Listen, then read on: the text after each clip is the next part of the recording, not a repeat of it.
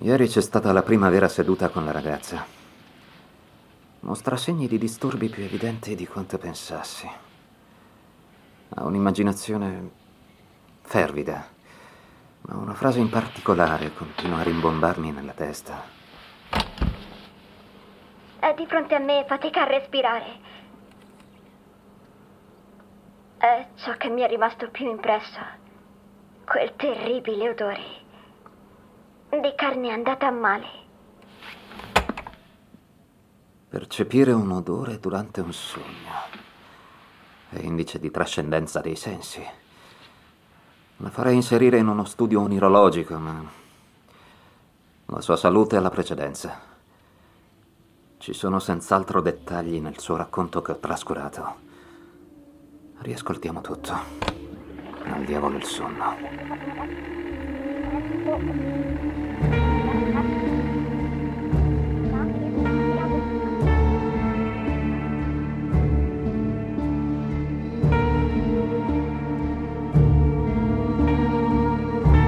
State ascoltando Il suono degli incubi, una serie podcast dall'universo di Little Nightmares.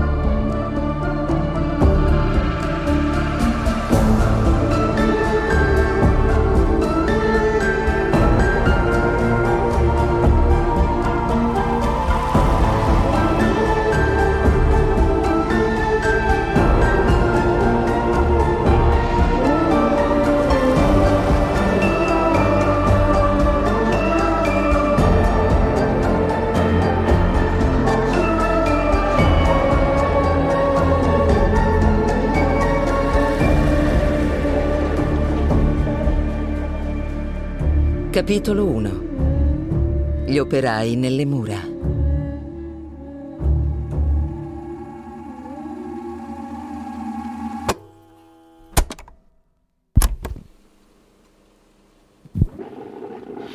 Parla al dottore.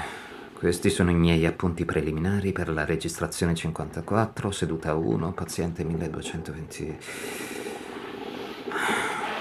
Riferirsi a dei ragazzi con dei numeri. Nostro rapporto va oltre la mera etica. Perciò lascerò questa pratica agli aridi medici dei piani alti. Preferisco riferirmi a lei con il nome che la ragazza si è data. Messi.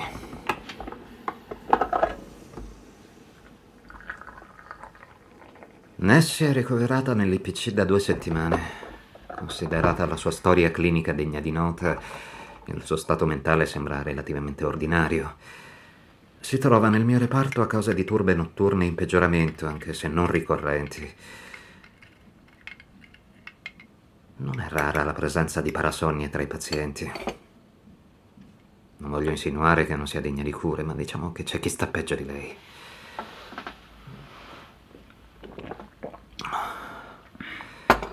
Messi mostra anche segni di un lieve trauma. Pertanto è possibile che presenti un disturbo da incubi. Data la sua diffidenza, l'obiettivo di questa seduta sarà stabilire un legame. Spero che si aprirà così scopriremo cosa si nasconde in quella testolina. Cavoli.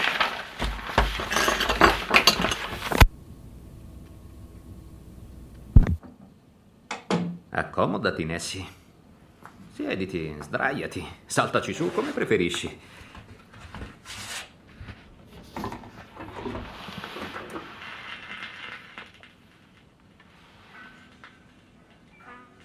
Piace? Va bene. Quello sguardo suggerisce ben altro. Sembra la musica che sentivo attraverso le pareti. Nel vecchio appartamento, prima che ci trasferissimo nella casa bella. Ti va di parlarne del vecchio appartamento? No, dottore. D'accordo. Cominciamo con una domanda più semplice. Come ti senti oggi? Un po' triste. C'è una ragione particolare? Mm. Il fiore rosso che hanno lasciato mamma e papà si è rinsecchito. Ho provato a sollevare un petalo e si è staccato. Poi ho capito il perché. Degli insettini Erano ovunque, sotto la terra. Affidi. Davvero sgradevoli. Deve essere dura stare qui tutta sola. Quello non era solo un fiore per te, vero? No, dottore. I tuoi genitori vogliono solo che tu ti senta come un tempo. E noi ci lavoreremo un giorno alla volta.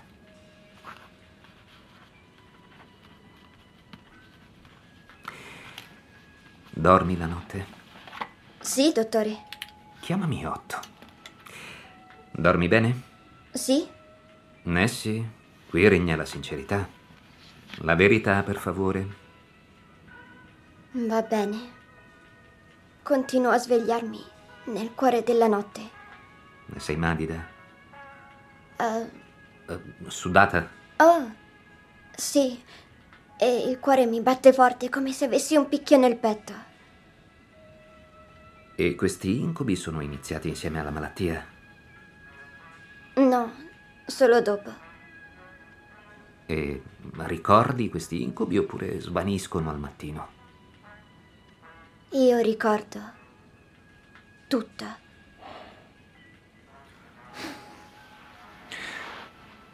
Te la senti di raccontarmeli? Ora o più tardi? Sì. Ehm, di quello di ieri notte avverto ancora la sensazione. Posso avere un succo di frutta? Mi sento debole e mamma dice che mi fa bene. Ho i miei dubbi. Comunque sia, prego.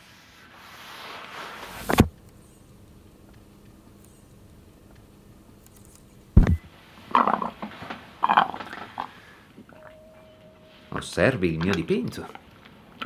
Ce l'ho da quando ero piccolo. Si intitola Lo sguardo dell'Osair. Perché è così sfocato? C'è un'immagine nascosta. Il trucco è non mettere a fuoco la vista. Prova. Così. Ora la vedi? No.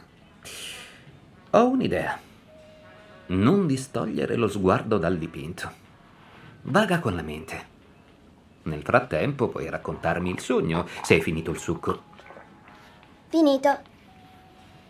Vai, dall'inizio. Inizia con me che mi sveglio in un luogo di cui non faccio parte.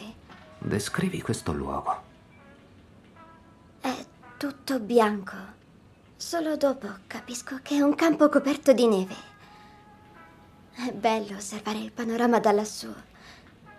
Come se fossi un tutt'uno con il freddo. Tu senti questo freddo? Non è come quello delle contee d'inverno. È più come guardare una persona che ha freddo. È intorno a me, non dentro di me.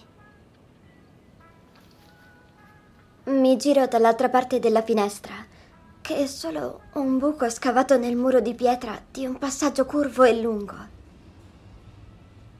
Questa strana sensazione mi dice di alzarmi, ma non ci riesco perché il soffitto è basso. Cammino in ginocchio e finirei per cadere se non fosse per una piccola luce. Sul pavimento compare un altro passaggio. I suoi contorni risaltano al buio. Sento un tintinnio provenire da sotto. Quella sensazione mi dice che mi trovo dentro un gigante, di quelli enormi di pietra, e l'unico modo per uscire è proseguire. Scendo al buio e all'improvviso inizio a scivolare lungo la gelida umidità, sempre più giù, sempre più veloce. Sembra non avere mai fine finché... Non balzo fuori. Ti sei fatta male? Non come quando cadi per davvero.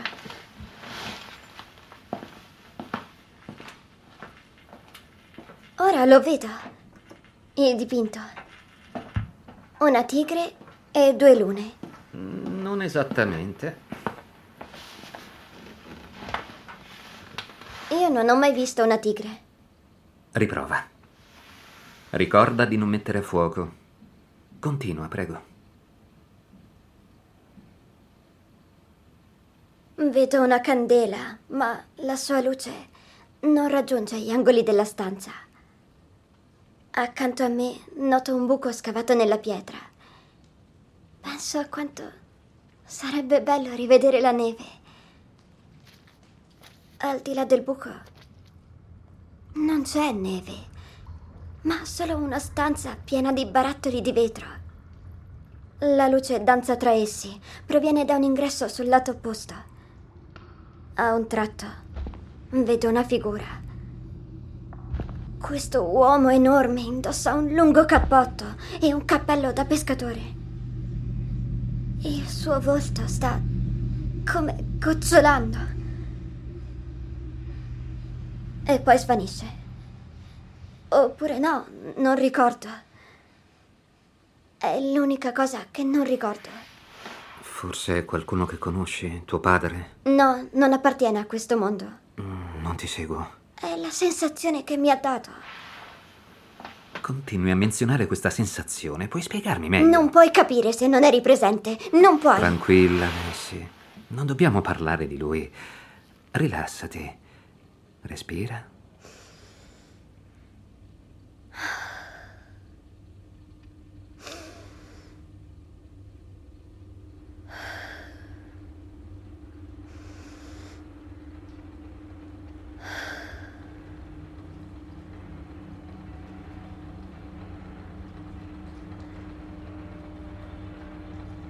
Girandomi, noto un'uscita sul lato opposto. Là il tintinnio è più forte. Mi avvicino quando un'ombra sbuca da un angolo. È un bambino. Grido ehi, dove ci troviamo? Ma silenzioso come un topo, si arrampica verso l'uscita pulsante. Lo seguo distinto. La stanza è più grande ma il bambino è sparito. Sulle pareti e sul pavimento ci sono altri passaggi pulsanti. È come un formicaio vivente. Noto molle di tutti i tipi, latte d'olio e strani attrezzi. A un tratto sento passi che si avvicinano e seguono il ritmo del tintinnio. Essendo un'intrusa, mi nascondo. Sbircia e vedo entrare altre piccole ombre. Camminano in silenzio. Molte di loro attraversano porte diverse, ma due rimangono indietro a rovistare tra le molle. Non sono bambini, per niente. Persino alla luce rimangono ombre. Esseri non proprio materiali, come dimenticati, che non vogliono essere visti. Impugnano attrezzi e i loro visi spenti mostrano che non sono molto svegli. Guardano dall'alto un passaggio e poi ci saltano dentro. Così faccio lo stesso. Scendo di sotto.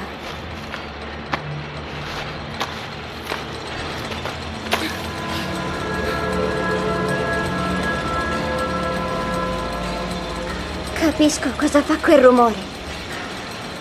Ruote dorate che girano. Grosse, piccole, sottili. Sono così tante che non riesco a vederne la fine. Non so cosa siano finché non me lo dice quella sensazione. Sono ingranaggi, con denti che si incastrano perfettamente tra loro e risuonano senza sosta. Ci sono centinaia e centinaia di piccole ombre che mantengono attivo il meccanismo. Senza di loro, gli ingranaggi si fermerebbero e il gigante crollerebbe in mille pezzi. Mi avvicino al bordo, distratta, e urto una chiave inglese.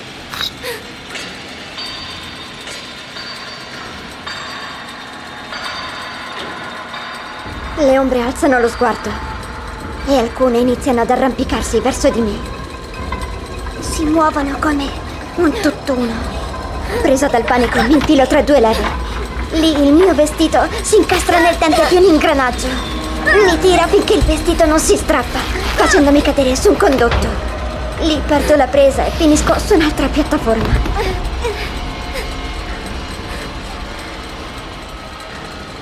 Le ombre smettono di inseguirmi e tornano al lavoro. Strattonano il brandello di vestito, incastrato tra due ingranaggi, che sta causando il rallentamento. Nel frattempo, ne approfitto per scappare.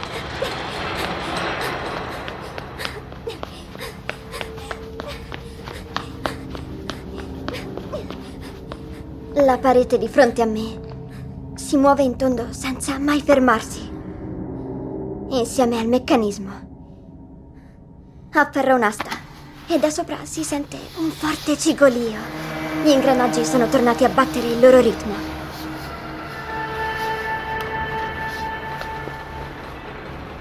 Il brandello fluttua davanti a me, oltrepassando una piccola crepa nella pietra da cui provengono grida di dolore. Voglio sapere cosa c'è dall'altra parte. Sono curiosa.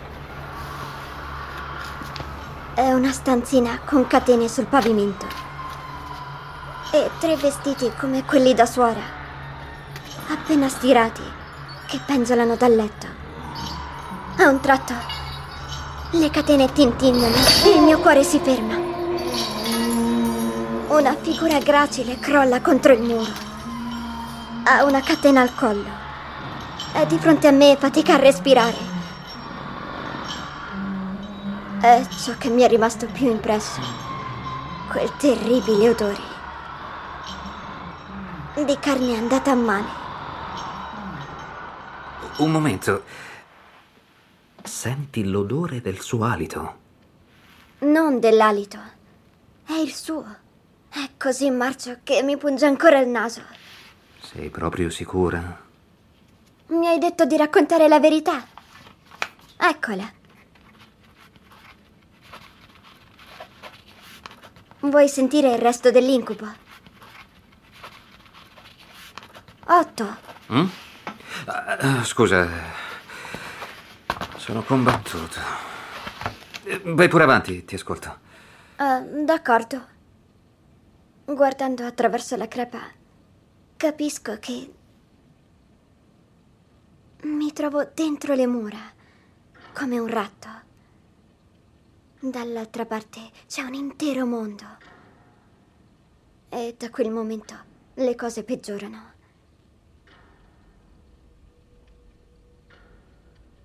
Scendo sempre più in basso e laggiù, in profondità, non ci sono altro che buio e vapore e un forte ticchettio.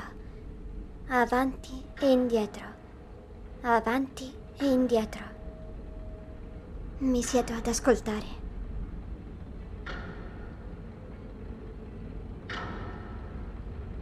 Sto per addormentarmi quando una piccola sagoma striscia dalla parete in basso.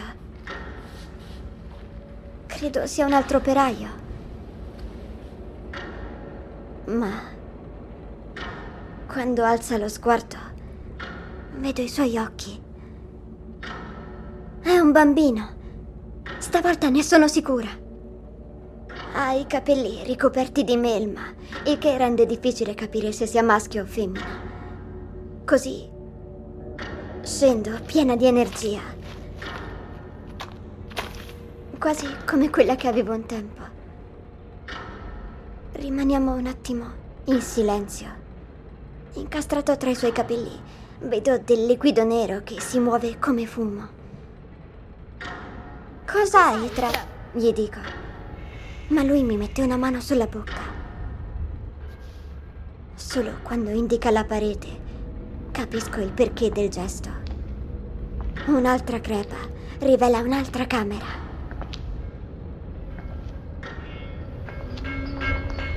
È un'orribile officina. Ovunque ci sono progetti lasciati a metà, costruiti con legno e metalli, con vari tipi di cinghie e manovelle. Mi si pietrifica il petto. Sulle mensole vedo una serie di maschere con viti e spuntoni posizionati per entrare perfettamente in bocca. Una donna alta lavora a un progetto il suo vestito mi è familiare. Delle catene lunghe, pesanti, le scendono da dietro. Geme. Si diverte. Credo ci stia lavorando da ore. Capisco che lei è la custode del gigante di pietra. Del mondo oltre le mura.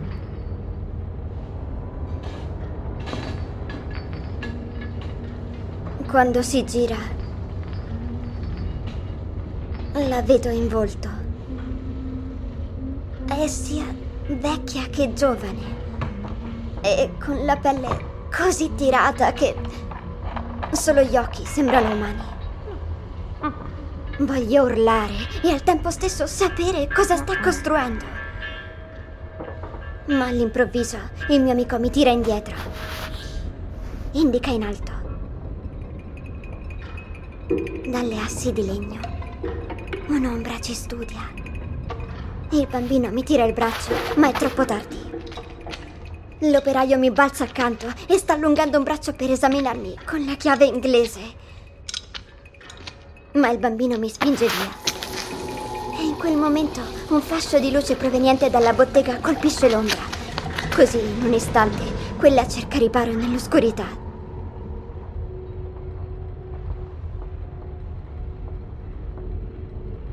Perché ti sei fermata? Sto pensando. La parte successiva è complicata.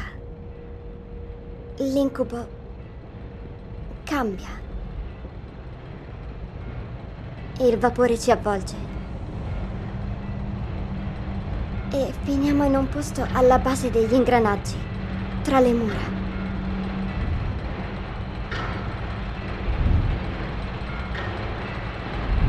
Di fronte a noi, un grande pendolo oscilla ripetutamente. Il mio amico ci si aggrappa. Io lo faccio oscillare una, due, tre volte prima di fare lo stesso. Risaliamo il pendolo mentre oscilla. Mi gira la testa. Manca poco, mi ripeto. Finché il mio amico non mi tira su.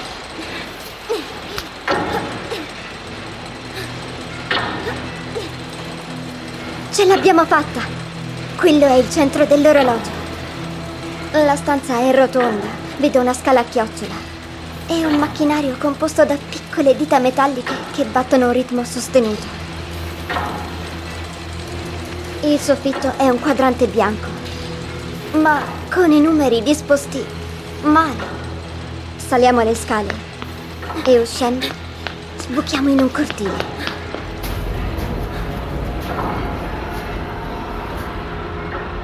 Quando le sento inizio a tremare. Sono grida di dolore. Non posso fare altro che osservare le mura circolari in alto, da cui provengo. Quello è il vero aspetto dell'edificio.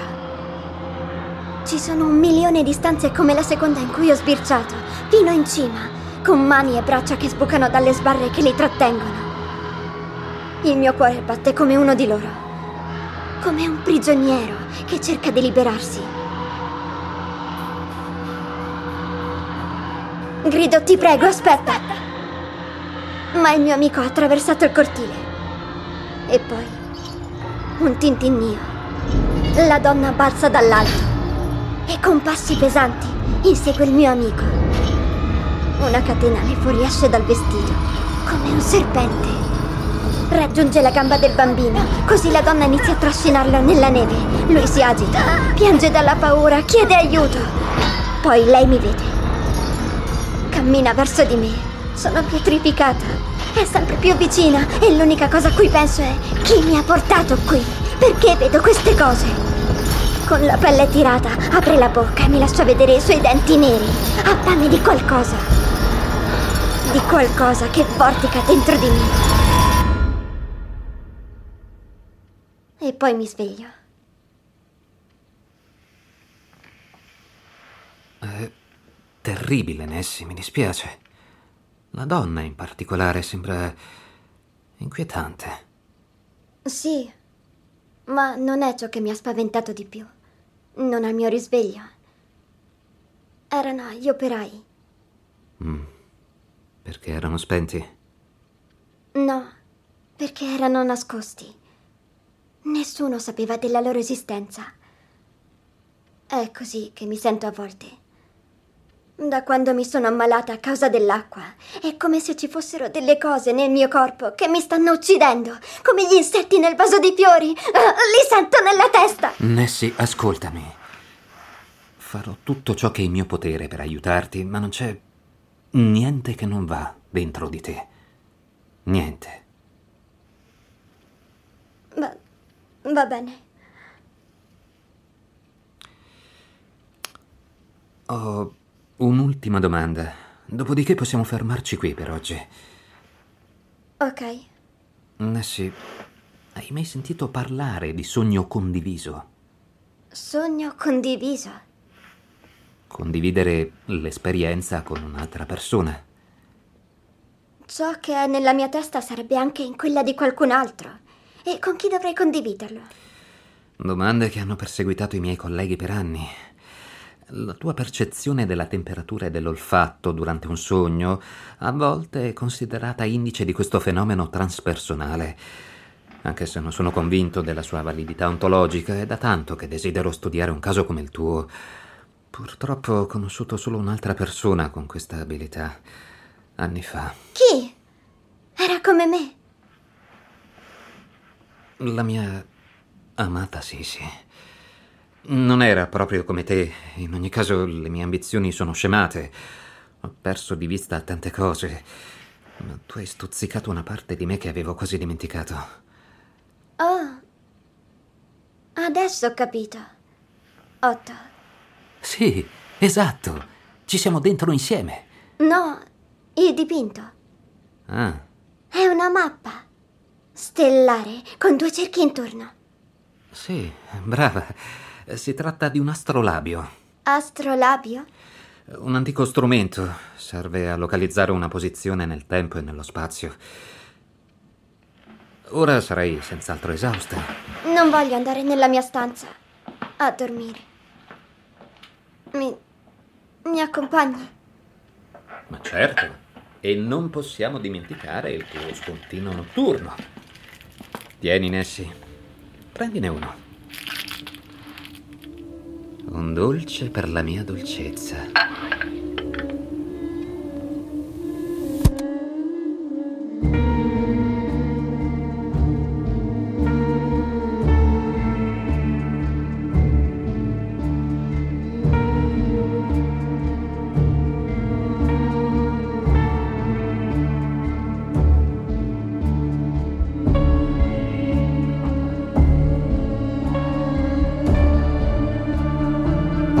Avete appena ascoltato il primo episodio di Il suono degli incubi.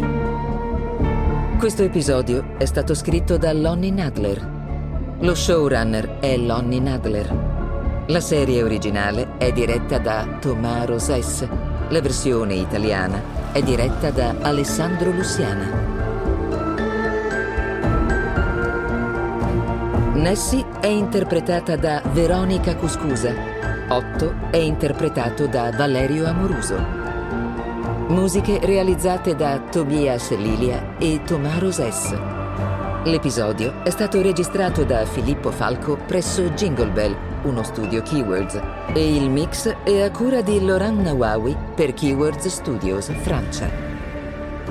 Supervisione alla produzione di Alizé Debar per Bandai Namco. Questa serie è basata su Little Nightmares di Bandai Namco Europe.